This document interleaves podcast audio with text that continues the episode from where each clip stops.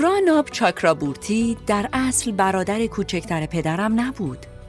او یک مرد بنگالی و اهل کلکته بود که در اوایل دهه هفتاد سر و کلش در زندگی اجتماعی والدینم پیدا شد. زمانی که در یک آپارتمان اجاره‌ای در میدان مرکزی زندگی می کردند و می توانستند تعداد دقیق آشنایان خود را با یک دست بشمارند.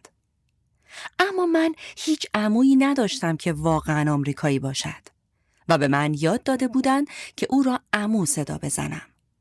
به همین روال او همیشه پدرم را به صورت رسمی صدا می‌زد و به او شامالدا می گفت و مادرم را هم به جای آپارنا بودی صدا می‌زد. طبق یک سنت بنگالی برای صدا کردن زن برادر بزرگتر به جای استفاده از اسم کوچکش.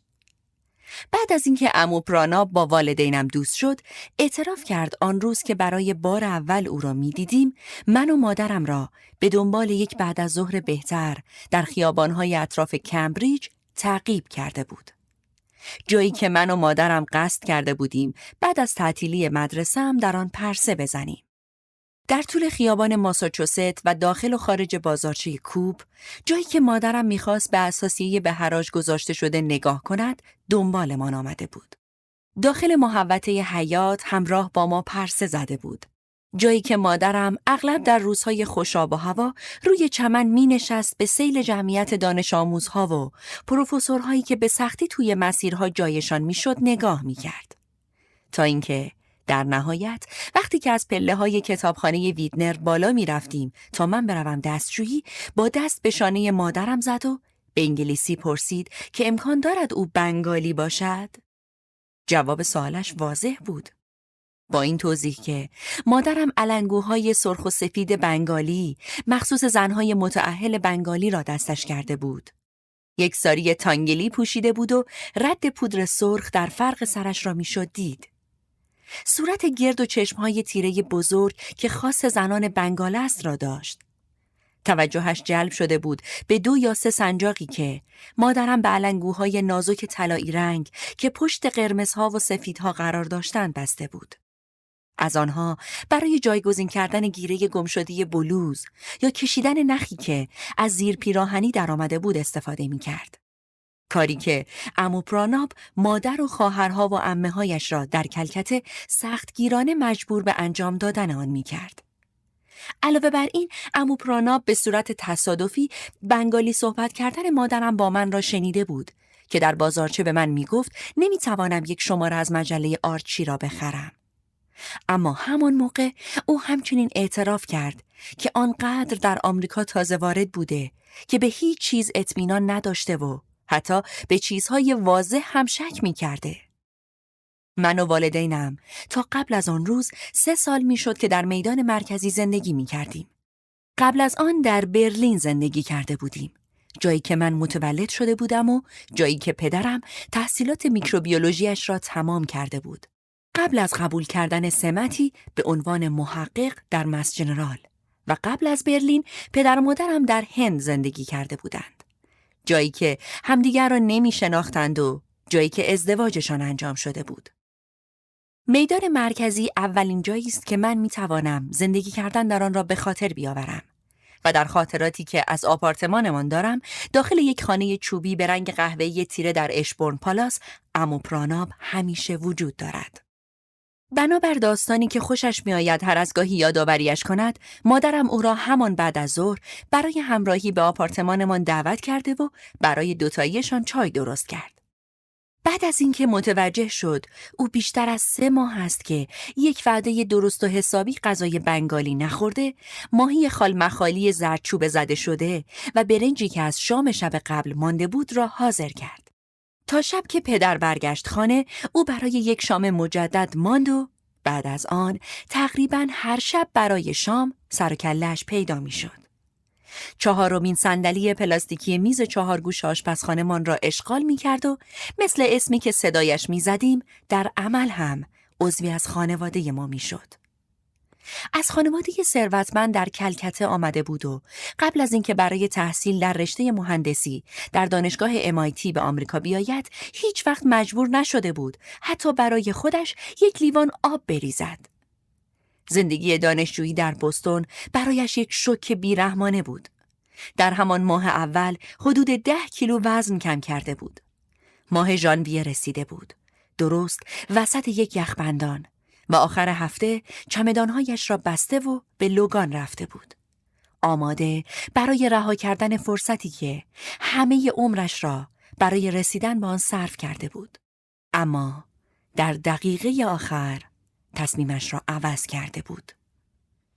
در خیابان تروبریج داخل خیابان یک زن مطلقه با دو بچه کم سن و سال که همیشه جیغ میکشیدند و گریه می‌کردند زندگی می‌کرد.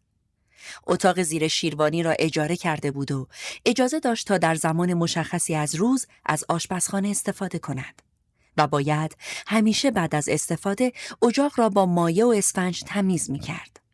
والدینم موافق بودند که وضعیت او وحشتناک بود و اگر اتاق خواب اضافه ای داشتند آن را به او پیشنهاد می‌دادند. در عوض همیشه برای وعده های غذایی دعوتش می کردند و درب آپارتمانمان همیشه به رویش باز بود. و خیلی زود این همان جایی بود که مدت زمان وسط کلاس ها و روزهای تعطیلش را در آن سپری می کرد. همیشه هم ردی از خودش به جا می گذاشت. یک پاکت تقریبا تمام شده ی سیگار، یک روزنامه، نامه ای که به خودش زحمت نداده بود بازش کند و ژاکتی که درش آورده بود و در مدت ماندنش آن را فراموش کرده بود. صدای خنده های بلندش را خیلی خوب به یاد میآورم و نمای قامت درازش که یا دلا دلا راه می‌رفت یا ولو می‌شد روی های ناهماهنگ و زهوار در رفته ای که همان موقع خرید آپارتمان هم داخلش بودند. صورت گیرایی داشت با سبیل پهن و پیشانی بلند و موهای ژولیده و بیش از حد معمول بلند که مادرم می گفت او را شبیه هیپی های آمریکایی کردند که آن روزها همه جا بودند.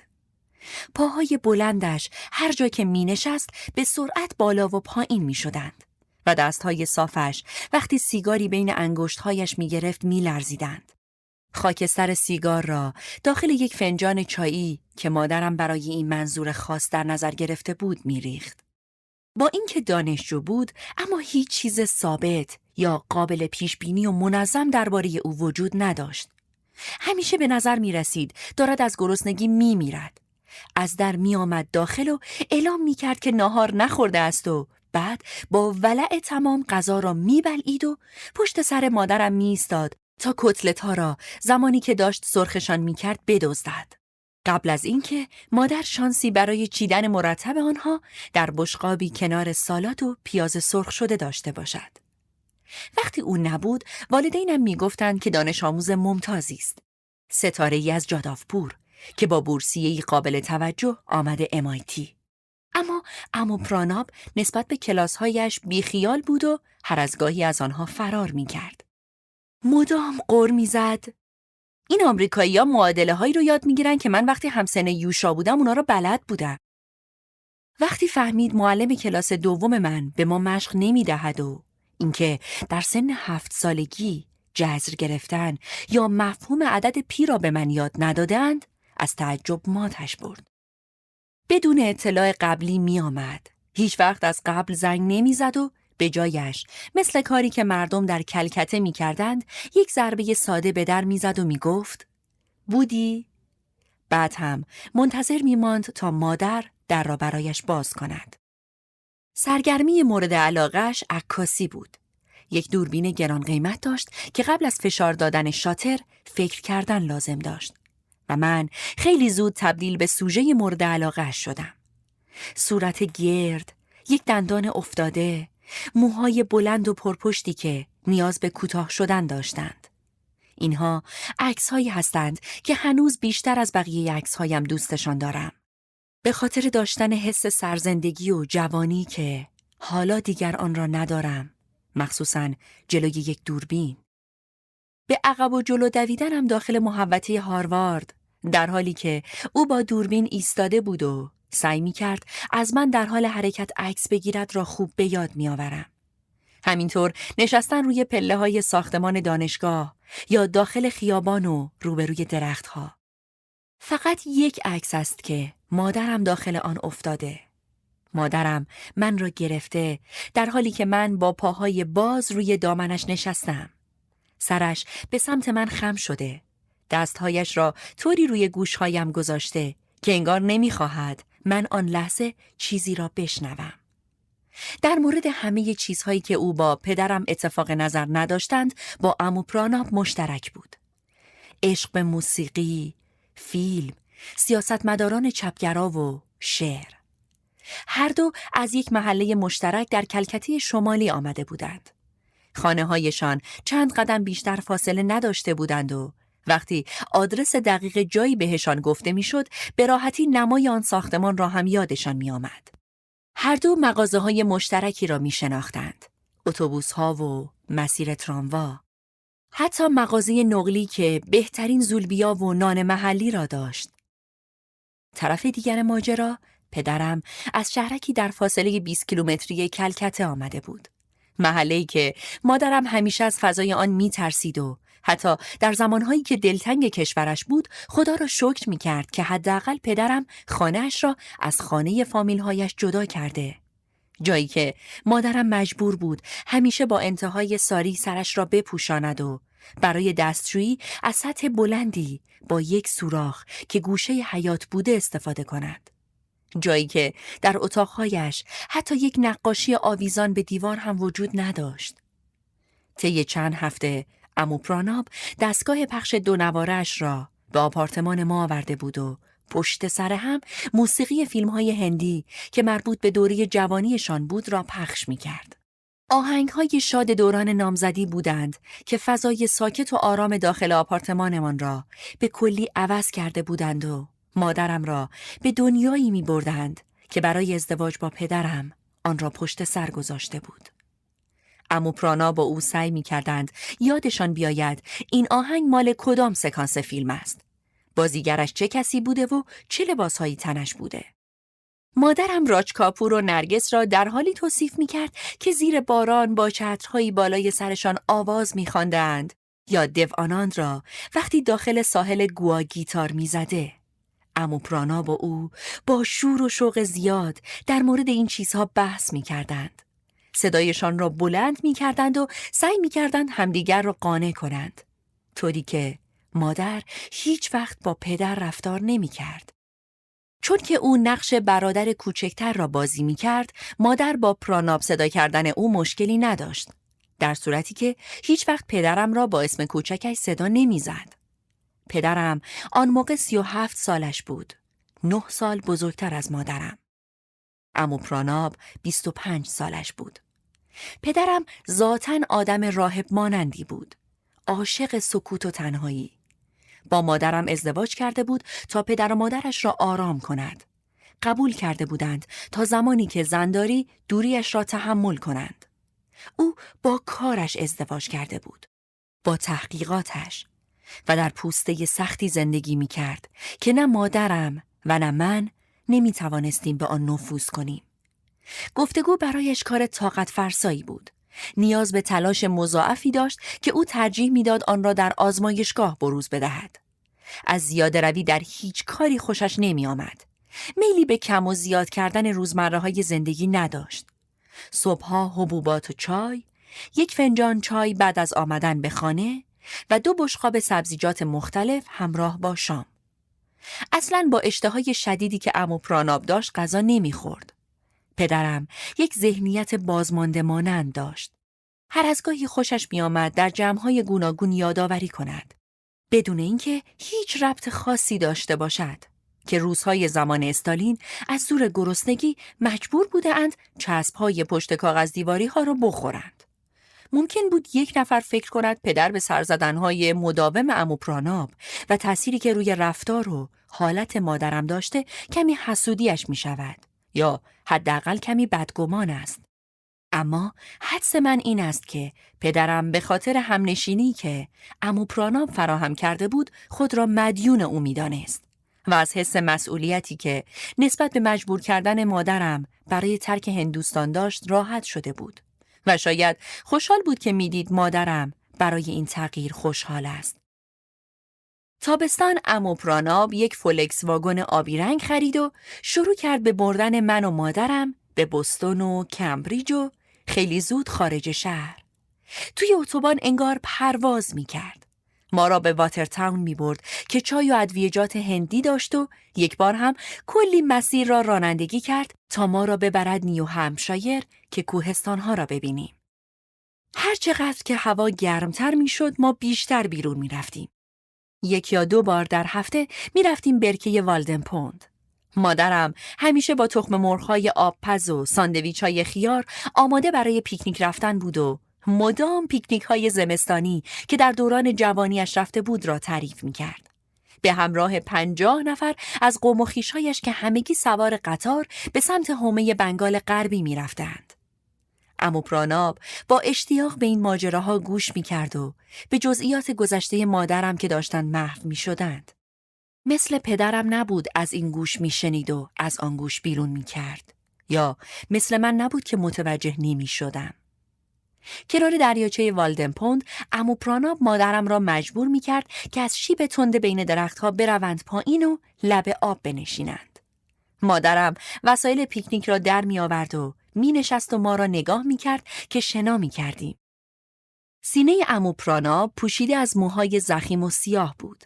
آنقدر که تا کمرش را می پوشند. ظاهرش عجیب بود. با آن پاهای دراز و لاغر و شکم افتاده و کوچکش.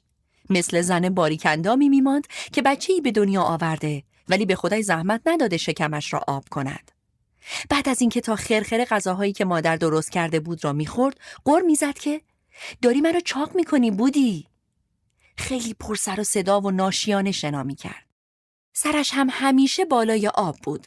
نمی‌دانست چطور نفسش را زیر آب نگه دارد یا بیرون بدهد. طوری که من در کلاس شنا یاد گرفته بودم.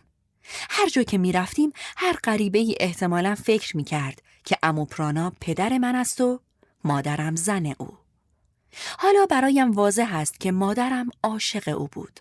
او طوری به مادرم ابراز علاقه می کرد که هیچ مرد دیگری نکرده بود. مثل مهربانی معصومانی یک برادر شوهر. در ذهن من او فقط عضوی از خانواده ما بود. چیزی بین یک عمو و برادر بزرگتر. پدر و مادرم همان قدری او را زیر پر و بال خودشان داشتند و به او اهمیت می‌دادند که به من اهمیت می‌دادند. او هم به پدرم احترام میگذاشت و با وجود اختلاف نظرشان در مورد کیسینجر و واترگیت همیشه به دنبال نصیحت و مشورتهای او در مورد ساختن یک زندگی در غرب، در مورد باز کردن یک حساب بانکی و پیدا کردن یک شغل بود.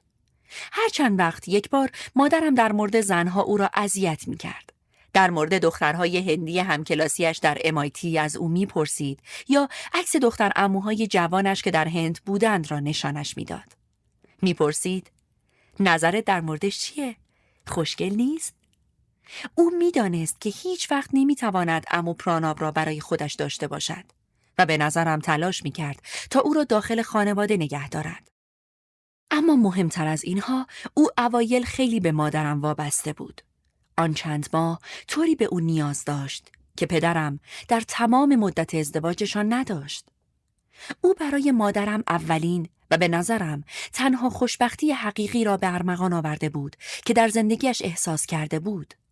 فکر نمی کنم حتی تولد من هم آنقدر او را خوشحال کرده باشد. من مدرک ازدواج او با پدرم بودم.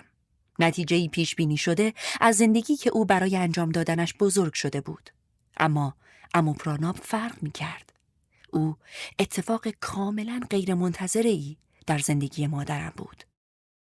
پاییز سال 1974 امو پراناب در دانشگاه رادکلیف با دختری آمریکایی به اسم دبورا آشنا شد و شروع کرد به آوردنش به خانه ما. من دبورا را با اسم کوچکش صدا می زدم. درست مثل پدر و مادرم. اما امو پرانا به دبورا یاد داده بود که پدرم را شامالدا و مادرم را بودی صدا بزند. کاری که دبورا با خوشحالی انجامش می‌داد. قبل از اینکه اولین بار برای شام بیایند خانه ما از مادرم در حالی که داشت اتاق پذیرایی را مرتب می کرد پرسیدم که می توانم دبورا را زنمو صدا کنم؟ همانطوری که پراناب را عموی خودم کرده بودم او را هم زنموی خودم کنم. مادرم گفت چه فایده داره؟ خیلی تند نگاه هم کرد و گفت تا چند هفته دیگه همه چیز تموم میشه و دبورا ترکش می‌کنه. اما دبورا کنار او ماند. در مهمانی های آخر هفته که امو پراناب و والدینم خیلی درگیرشان شده بودند حاضر می‌شد. در جمع هایی که به جز او همه بنگالی بودند. دبورا بلند قد بود. بلندتر از پدر و مادرم و تقریبا همقد امو پراناب. موهای خرمایی رنگش را فرق وسط باز می کرد. درست مثل مادرم. اما به جای بافتنشان آنها را دو مسمی می بست یا همانطور شلخته می انداختشان روی شانه هایش طوری که به نظر مادرم زشت بود. عینک نقره رنگ کوچکی به چشم می‌زد و هیچ وقت آرایش نمی‌کرد و فلسفه می‌خواند. به نظر من کاملا زیبا بود. اما طبق حرفهای مادرم صورتش ککمک داشت و باسنش هم خیلی کوچک بود. تا مدتی امو پراناب هنوز هفته یک بار برای شام پیدایش می‌شد. بیشتر هم از مادرم نظرش در مورد دبورا را می‌پرسید. دنبال تایید او میگشت. به او می‌گفت که دبورا دختر پروفسوری در کالج بوستون است. می‌گفت که پدرش کتاب شعر چاپ کرده و پدر و مادرش هر دو دکترا دارند. در گرد همایی های بزرگتر جلوی چشم بقیه همدیگر را میبوسیدند و دستهای هم را می‌گرفتند. و وقتی که نمی توانستند صدای ما را بشنوند مادرم به دیگر زنهای بنگالی می گفت قبلا خیلی فرق داشت نمی‌فهمم چطور یه نفر می‌تونه انقدر یهویی عوض بشه فرقش مثل جهنم و بهش میمونه. همیشه از ضرب های انگلیسی برای رساندن منظوری که داشت استفاده می‌کرد. هر چقدر که مادرم تلاش می‌کرد از سرزدنهای دبورا بیزار باشد من انتظارش را میکشیدم. من عاشق دبورا بودم. طوری که معمولا دخترهای جوان عاشق زنهایی می‌شوند که مادرشان نیستند. چشمهای خاکستری آرامش را دوست داشتم. پانچوها و دامنهای جین و سندلهایی که می پوشید. موهای صافش که اجازه می‌داد به هر مدل احمقانی که دلم بخواهد درشان بیاورم. من همیشه منتظر سرزدنهایش بودم. توی مهمانی ها دبورا نهایتا خیلی معدبانه یه گوشه می نشست و با من بازی می کرد. بیشتر برای راحت شدن از دست زنهای بنگالی که از او انتظار ادامه صحبتهایشان را داشتند. من بزرگتر از همه بچه های آن جمع ها بودم. اما با وجود دبورا من هم یک دوست داشتم. او همه کتاب هایی که خوانده بودم را می شناخت. پیپی جوراب بلنده و آن شرلی در گرین گیبلز. به من کادوهایی می‌داد که والدینم نه پول خریدنشان را داشتند و نه انگیزش را. یک کتاب بزرگ از افسانه های گریم با طراحی های آب روی جلد زخیم برگه های ابریشمی و عروسک های چوبی با موهای بافته شده. او در مورد خانوادهش با من حرف زد. سه خواهر بزرگتر و دو برادر. جوانترینشان همسن من بود. یک بار بعد از دیدن والدینش سه تا از های نانسی دروز را آورده بود. اسمش با دست خطی دخترانه بالای صفحه اول نوشته شده بود و یک عروسک قدیمی یک سالن تئاتر کوچک کاغذی که با پرده های قابل تعویز نمای یک قصر و یک سالن رقص و فضای باز تزئین شده بود. من و دبورا خیلی راحت با هم انگلیسی حرف می زدیم. زبانی که در آن سن و سال خودم را راحتتر از بنگالی با آن نشان می دادم. بنگالی زبانی بود که مجبور بودم در خانه با آن حرف بزنم. بعضی وقتها از من می‌پرسید که در زبان بنگالی به فلان چیز چه می‌گویند. یک بار پرسید که اوسوبو یعنی چه؟ کمی مکس کردم. بعد گفتم که فقط وقتی کار خیلی بیادبانه انجام بدهم مادرم اینطور صدایم می کند. و صورت دبورا در هم رفت. احساس او را میفهمیدم. می‌دانستم که کسی او را نمی‌خواهد. که او رنجیده شده. می‌دانستم مردم چه حرفهایی پشت سرش می‌زنند. بیرون رفتن با فولکس واگن حالا چهار نفره شده بود. دبورا جلو می نشست. وقتی که امو پراناب دنده عوض می کرد دستش را روی دستش می گذاشت. من و مادرم هم عقب می نشستیم. خیلی زود بحانه های مادرم برای نیامدن شروع شد. سردرد و سرماخوردگی و اینطور من عضو یک مثلث جدید شده بودم.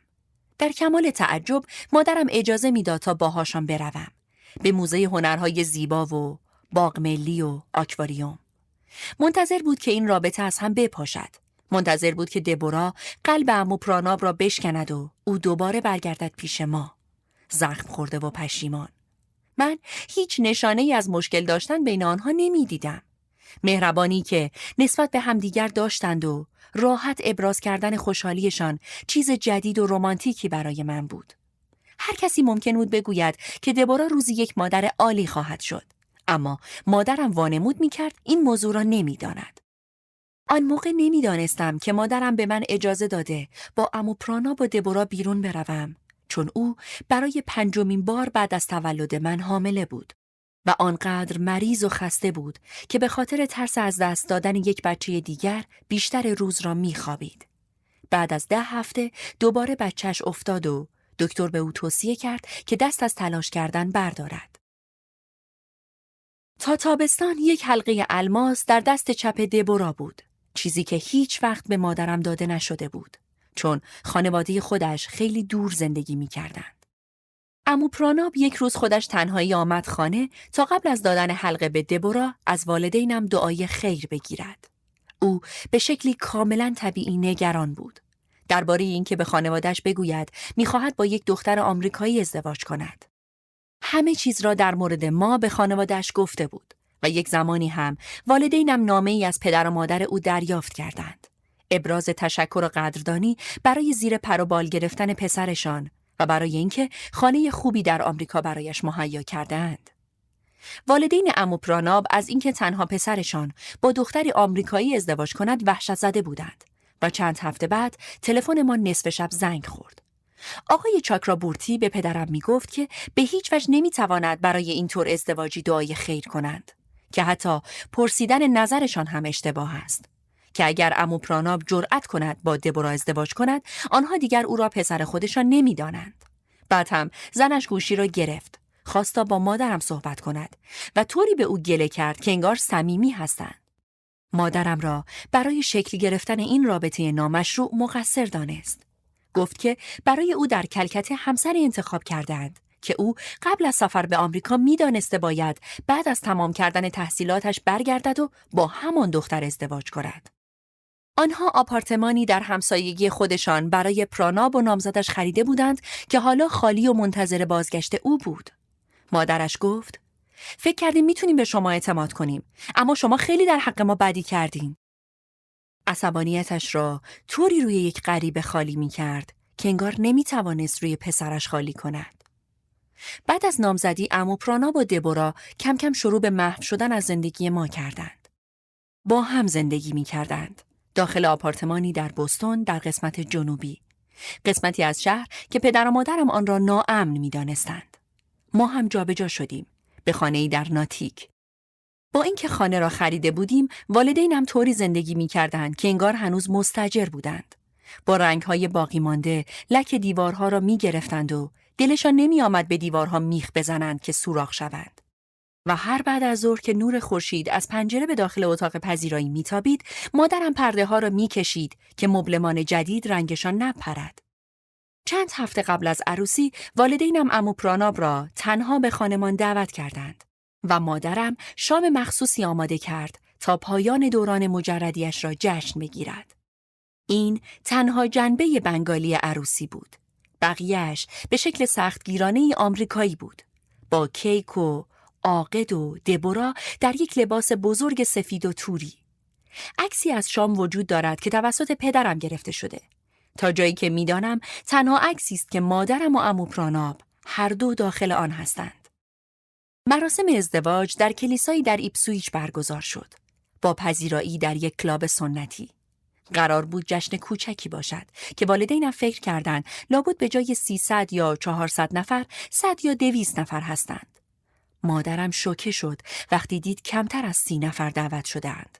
و وقتی دید از بین همه بنگالی هایی که امو پراناب می شناسد فقط ما دعوت شده ایم به جای اینکه قدردان باشد جا خورد. در مراسم عروسی ما هم نشستیم مثل مهمان های دیگر. اول روی نیمکت های سفت چوبی کلیسا و بعد روی یک میز دراز که برای نهار حاضر شده بود. با اینکه آن روز ما نزدیکترین افراد به امو پراناب بودیم اما عضو گروه هایی که عکسشان در آن کلاب گرفته شد نبودیم. با وجود والدین دبورا و پدر بزرگ و مادر بزرگش و برادرهایش نه مادر و نه پدرم آن روز بلند نشدند تا به افتخار عروس و داماد سخنرانی کنند و به سلامتیشان چیزی بنوشند. مادرم از اینکه دبورا می‌دانست پدر و مادرم گوشت گاو نمی‌خورند و برخلاف بقیه برای آنها ماهی سرو کرده بود اصلا متشکر نبود. مدام بنگالی حرف می‌زد و در مورد تشریفاتی بودن مراسم قر می‌زد و اینکه امو پراناب که تاکسیدو پوشیده بود به زور یک کلمه هم با ما حرف زده بود چون خیلی مشغول صمیمی شدن با تازه فامیل های آمریکاییش دور میز بود. طبق معمول پدرم در جواب اظهار نظرهای مادرم هیچ چیزی نمی گفت. آرام و با دقت غذایش را می‌خورد. گهگاه کارد و چنگالش در برخورد با کف بشقاب چینی جیر جیر می کردند. چون عادت داشت همیشه غذایش را با دست بخورد. بشقابش را خالی کرد. بعد بشقاب مادرم را. چون او گفته بود این غذا خوردنی نیست و بعد اعلام کرد که به خاطر خوردنش دلش درد گرفته. تنها زمانی که مادرم زورکی لبخند زد وقتی بود که دبورا پشت صندلیاش ظاهر شد. گونهش را بوسید و پرسید که آیا به همان خوش میگذرد؟ سال بعد اطلاعیه تولدی از چاکرابورتی ها دریافت کردیم. عکسی از تولد دخترهای دوقلو که مادرم نه آن را توی آلبومی گذاشت نه روی در یخچال چسباند. اسم دخترها ساربانی و سابیتری بود اما بهشان می‌گفتند بانی و سارا. به جز کارت تشکرشان نسبت به کادوی ازدواجمان این تنها ارتباطشان با ما بود. مقصر این غیبت ها به نظر والدینم و دوستانشان دبورا بود و همه قبول داشتند که او نه تنها امو پراناب را از رگ و ریشش جدا کرده بود بلکه استقلال او را هم از بین برده بود. دبورا دشمن بود. امو پراناب هم اسیرش. سرنوشتشان عبرت شده بود. نمونه از به نتیجه نرسیدن ازدواج دو نفر از دو فرهنگ مختلف. من شروع کردم به خارج شدن از دوران دختر بچه بودن. وارد شدن به دوره راهنمایی و زیاد کردن علاقه پسرهای آمریکایی کلاسمان به خودم. این علاقه ها هیچ ارزشی برای من نداشتند. برخلاف تعریف های دبورا، آن موقع ظاهرم همیشه بیشتر از سنم نشان می‌داد. اما مادرم حتما چیزی می‌دانست برای اینکه نمیگذاشت در رقصهای مدرسه که آخرین جمعه هر ماه در کافتریای مدرسه برگزار می‌شد بروم. و قانون ناگفته هم وجود داشت که من حق ندارم با کسی قرار بگذارم. شروع کردم به مخفی کردن بقیه چیزها از او. با کمک دوستانم سر او شیره میمالیدم. کم کم دلم به حال مادرم سوخت. هر چقدر که بزرگتر می شدم، بیشتر می دیدم که چه زندگی منزوی و تنهایی دارد. هیچ وقت کار نکرده بود و در طول روز برای گذراندن زمان تلویزیون تماشا می کرد. هر روز تنها کارش تمیز کردن و غذا پختن برای من و پدرم بود. به ندرت می رفتیم رستوران. پدرم همیشه از گرانی آنها بد می گفت.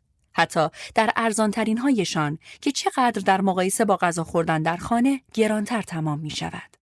وقتی مادرم غر می‌زد که چقدر از زندگی کردن در حومه شهر متنفر است و چقدر احساس تنهایی می کند، او هیچ چیزی برای آرام کردنش نمی گفت. پیشنهاد می‌داد که اگه اینقدر ناراحتی برگرد برو کلکته. این قضیه را روشن می کرد که جداییشان تأثیر زیادی روی زندگی او نخواهد داشت. من هم در سر کله زدن با مادر شروع کردم به گرفتن خلق و خوی پدر و دو برابر کردن تنهایی او. وقتی برای صحبت کردن زیاد با تلفن سرم داد می‌زد یا برای زیاد ماندن داخل اتاقم یاد گرفتم که من هم سرش داد بکشم. گفتن اینکه رقت آمیز است که هیچ چیزی در مورد من نمی‌داند و این برای هر دوی ما روشن بود که من از نیاز داشتن به او دست کشیدم. یک خو و قطعی درست مثل کاری که امو پراناب انجام داد.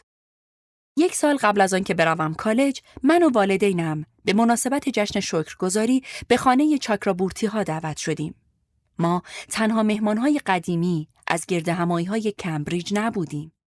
معلوم شد که امو پراناب و دبورا خواسته اند دیداری دوباره با همه آدمهایی که آن موقع باهاشون دوست بوده اند را انجام داده باشند. وقتی رسیدیم غذا داشت حاضر می شد. چیزی که به نظر مادرم ناپسند بود آشپزخانه ای پر از آدم و بو و بیشمار کاسه های کثیف شده. خانواده دبورا که به شکل غیر واضحی آنها را از مراسم عروسی یادم می آمد آنجا بودند. پدر و مادرش، خواهر و برادرهایش، شوهرها و زنهایشان و دوست پسرها و بچه هایشان. خواهرهایش سی سالی داشتند. اما مثل دبورا ممکن بود با دخترهای دبیرستانی اشتباه گرفته شوند. با آن شلوارهای جین، کفشهای چوبی و ژاکت‌های پشمی که پوشیده بودند و برادرش متی که من در مراسم عروسی با او داخل یک حلقه رقصیده بودم. حالا دانشجوی سال اول دانشگاه آمرست بود. با چشمهای درشت سبز رنگ و موهای پرپشت قهوه‌ای و چهره‌ای که به راحتی قرمز می‌شد. به محض اینکه خواهر و برادرهای دبورا را دیدم که داخل آشپزخانه در حال خورد کردن و هم زدن چیزها جوک می‌گفتند و با هم شوخی می‌کردند از دست مادرم عصبانی شدم که با حرفش قبل از ترک کردن خانه مجبورم کرده بود شلوار کامیز بپوشم. می‌دانستم که به خاطر طرز لباس پوشیدنم فکر می‌کردند من بیشتر با بنگالی ها راحتم تا با آنها. اما دبورا روی بودن من اصرار داشت. نشاندم تا سیبها را همراه با متی پوست بکنم و دور از چشم پدر و مادرم به من آب جو داد. وقتی غذا حاضر شد به ما گفته شد که کجا بنشینیم. در قالبی یکی در میان زن و مرد که بنگالی ها را معذب می کرد. بطری های شراب روی میز چیده شده بودند. دو تا بوغلمون حاضر شده بودند. یکی شکمپر با سوسیس و یکی بدون آن. دهنم با این غذا آب افتاده بود. اما می‌دانستم بعدا در راه برگشت به خانه مادرم شکایت خواهد کرد که غذا بیمزه و کم ادویه بود. وقتی یک نفر می‌خواست برایش کمی شراب بریزد دستش را بالای لیوان تکام می‌داد و می‌گفت امکان نداره. امو پرانا بلند شد و از همه به خاطر آمدنشان تشکر کرد. به خاطر الکل خیلی ریلکس بود. بدن باریک و درازش شروع به پهن شدن کرده بود. شروع کرد از روی احساسات صحبت کردن در مورد روزهای اولی که به کمبریج آمده بود و بعد ناگهان داستان دیدن من و مادرم برای اولین بار را برای مهمانها تعریف کرد. اینکه چطور آن بعد از ظهر ما را تعقیب کرده بود. آدمهایی که ما را نمی شناختند به جزئیات آن اتفاق خندیدند و به درماندگی امو پراناب. او دور اتاق قدم زد تا رسید به جایی که مادرم نشسته بود و یکی از دستهای دراز و لاغرش را دور شانهاش انداخت. مجبورش کرد برای یک لحظه کوتاه بلند شود. این خانم او را نزدیک خودش گرفت و با صدای بلند گفت این خانم اولین جشن شکرگزاری واقعی من تو آمریکا رو میزبانی کرد. احتمالاً یه بعد از ظهر توی ماه می بود. اما اون اولین غذا دور میز بودی واسه من شکرگزاری بود. اگه اون غذا نبود برگشته بودم کلکته. مادرم خجالت زده سرش را برگرداند. سی و هشت سالش بود. موهایش همان موقع هم خاکستری شده بودند و به سن پدرم نزدیکتر بود تا سن امو پراناب. صرف نظر از اضافه وزنش خوشتیپی و بیخیالیش را حفظ کرده بود. امو پراناب برگشت سر جایش. بالای میز کنار دبورا و حرفش را اینطور تمام کرد. و اگه این اتفاق نیفتاده بود، هیچ وقت رو نمی‌دیدم عزیزم. و جلوی همه لبهای او را بوسید. همه دست زدند. طوری که انگار دوباره روز عروسیشان بود. بعد از بوغلمون چنگال های کوچکتری پخش شد و سفارش سه که مختلف گرفته شد. نوشته شده روی کاغذهای کوچک توسط خواهرهای دبورا. طوری که انگار خدمتکار بودند. بعد از دسر سگها نیاز به بیرون رفتن داشتند و امو پراناب برای بردن آنها داوطلب شد. یه قدم زدن توی ساحل چطوره؟ او پیشنهاد داد و خانواده دبورا با هم موافق بودند که ایده فوق‌العاده است. هیچ کدام از بنگالی ها نمی‌خواستند بروند. ترجیح می‌دادند با چایی هایشان دور هم بنشینند و در نهایت یک گوشه اتاق بعد از حرفهای مفت با آمریکایی ها در طول نهار آزادانه صحبت کنند. متی آمد و روی صندلی کناری من که حالا خالی شده بود نشست. من را تشویق کرد که بروم پیاده روی. وقتی قبول نکردم به بهانه نامناسب بودن لباس و کفشهایم اما از خشم پنهان مادرم هم به خاطر کنار هم بودن ما خبر داشتم گفت مطمئنم دبورا می‌تونه یه لباس بهت قرض بده. رفتم طبقه بالا جایی که دبورا یک شلوار جین یک ژاکت کلفت و یک جفت کتانی به من داد تا شبیه خودش و خواهرهایش بشوم روی لبه تختش نشست و لباس عوض کردن من را نگاه کرد. پرسید که آیا دوست پسر دارم؟ وقتی گفتم نه گفت به نظر متی تو خیلی بانمکی. خودش گفت نه اما می‌تونم بفهمم. در حالی که برمیگشتم طبقه پایین با دل و جرأت پیدا کردن به خاطر دانستن این موضوع با جینهایی که اگر هم می‌خواستم خودم انتخاب کنم همینها را انتخاب می‌کردم بالاخره حس کردم خودم هستم. متوجه مادرم شدم که چشمایش را از فنجان چایی برداشت و به من زل زد اما چیزی نگفت و من رفتم بیرون با امو پراناب و سگها و فامیلهایش در امتداد یک جاده و بعد از چند پله لیز چوبی تا کنار آب پایین رفتیم دبورا و یکی از خواهرهایش خانه ماندند تا نظافت را شروع کنند و به آنهایی که خانه ماندند برسند. اول همه با هم قدم می زدیم. در یک ردیف روی شنها. اما بعد متوجه شدم که متی یواشتر می رود. و خب ما دوتا عقبتر از بقیه می رفتیم. فاصله بین ما و بقیه بیشتر شد. از چیزهایی حرف زدیم که حالا یادم نمی آید و در نهایت رفتیم پشت یک تخت سنگ و متی یک سیگاری از جیبش درآورد. پشتمان را به باد کردیم و آن را کشیدیم. اول هیچ تأثیری حس نکردم. اما بعد گوش دادن به او که در مورد گروه موسیقیش حرف می‌زد می‌دانستم که صدایش از کیلومترها آن طرفتر میآید و میل به خندیدن داشتم. با اینکه چیزی که او می‌گفت اصلا خندهدار نبود. وقتی همه برگشتیم به سمت خانه هوا تاریک شده بود و میترسیدم وقتی که هنوز نشه بودم پدر و مادرم را ببینم. اما وقتی رسیدیم دبورا به هم گفت که پدر و مادرم خسته بودند و رفتند و موافقت کرده اند که یک نفر بعدا من را برساند خانه. آتشی روشن شده بود و به من گفتند که راحت باشم و هر چقدر که می‌خواهم از کیک های باقی مانده بخورم. اتاق پذیرایی کم کم مرتب شد. معلوم است متی کسی بود که من را رساند خانه و داخل راه ماشین روی جلوی خانهمان بوسیدمش. یکو نگران شدم که نکند مادرم با لباس خوابش بیاید داخل حیات و ما را آنطور ببیند. شماره را به متی دادم و برای چند هفته مدام به او فکر می کردم و به شکل احمقانه ای امیدوار بودم که زنگ بزند.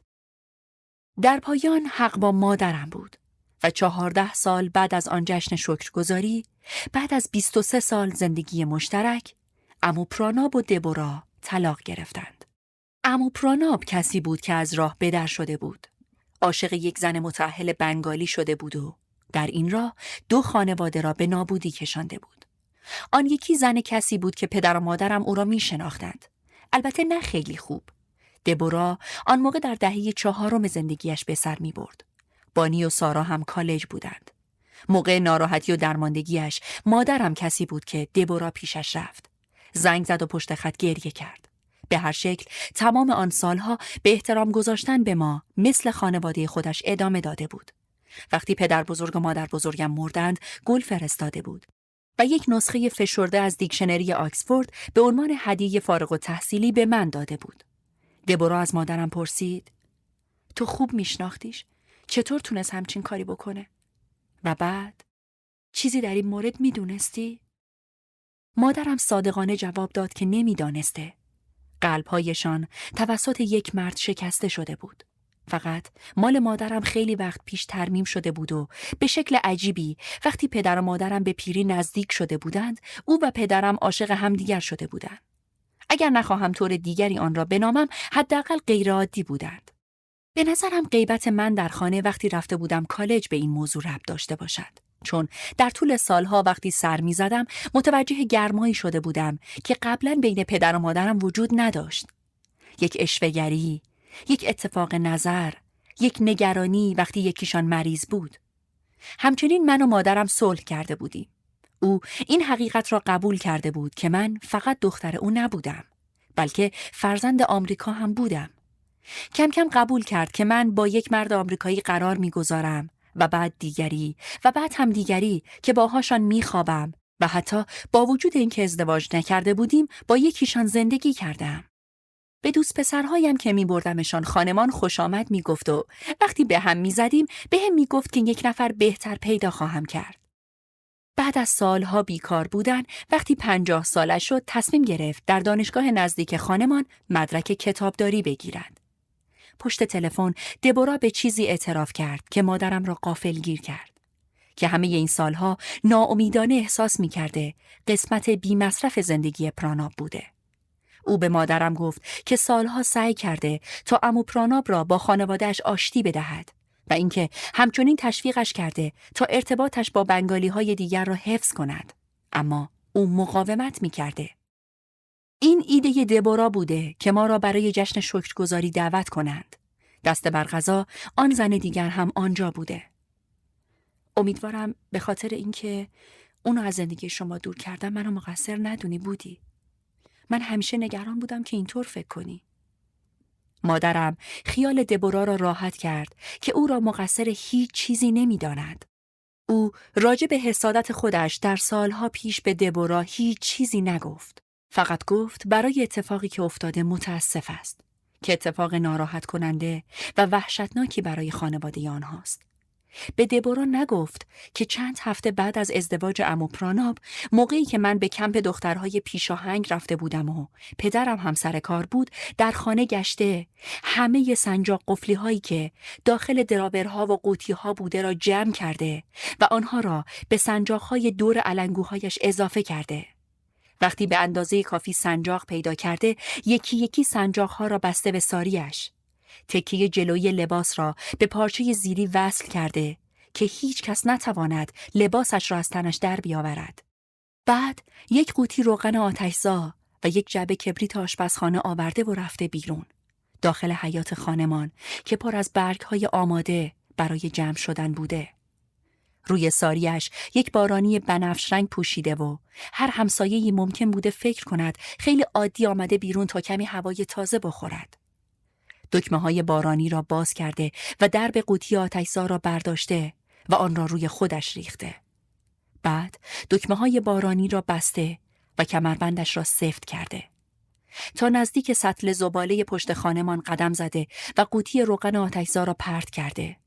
بعد با جعبه کبریت داخل جیب بارانیش برگشته وسط حیات. برای نزدیک به یک ساعت همانجا ایستاده به خانمان نگاه کرده سعی کرده جرأتش را پیدا کند کبریتی روشن کند. من کسی نبودم که او را نجات دادم یا پدرم بلکه همسایه بغلیمان خانم هولکام کسی که مادرم هیچ وقت با او دوست نبوده. آمده بوده تا برگ های داخل حیات را جمع کند. مادرم را صدا زده و گفته که چه غروب زیبایی است. دیدم مدتی اینجا وایسادین و بهش نگاه می‌کنین. مادرم موافقت کرده. و بعد برگشته داخل خانه. وقتی که من و پدرم آن شب آمدیم خانه، او داخل آشپزخانه بود و برای شاممان برنج میپخت. طوری که انگار یک روز مثل بقیه روزها بود. مادرم هیچ کدام از اینها را به دبورا نگفت. من کسی بودم که او پیشش اعتراف کرد. بعد از اینکه قلبم توسط مردی که فکر می کردم با او ازدواج کنم شکسته شده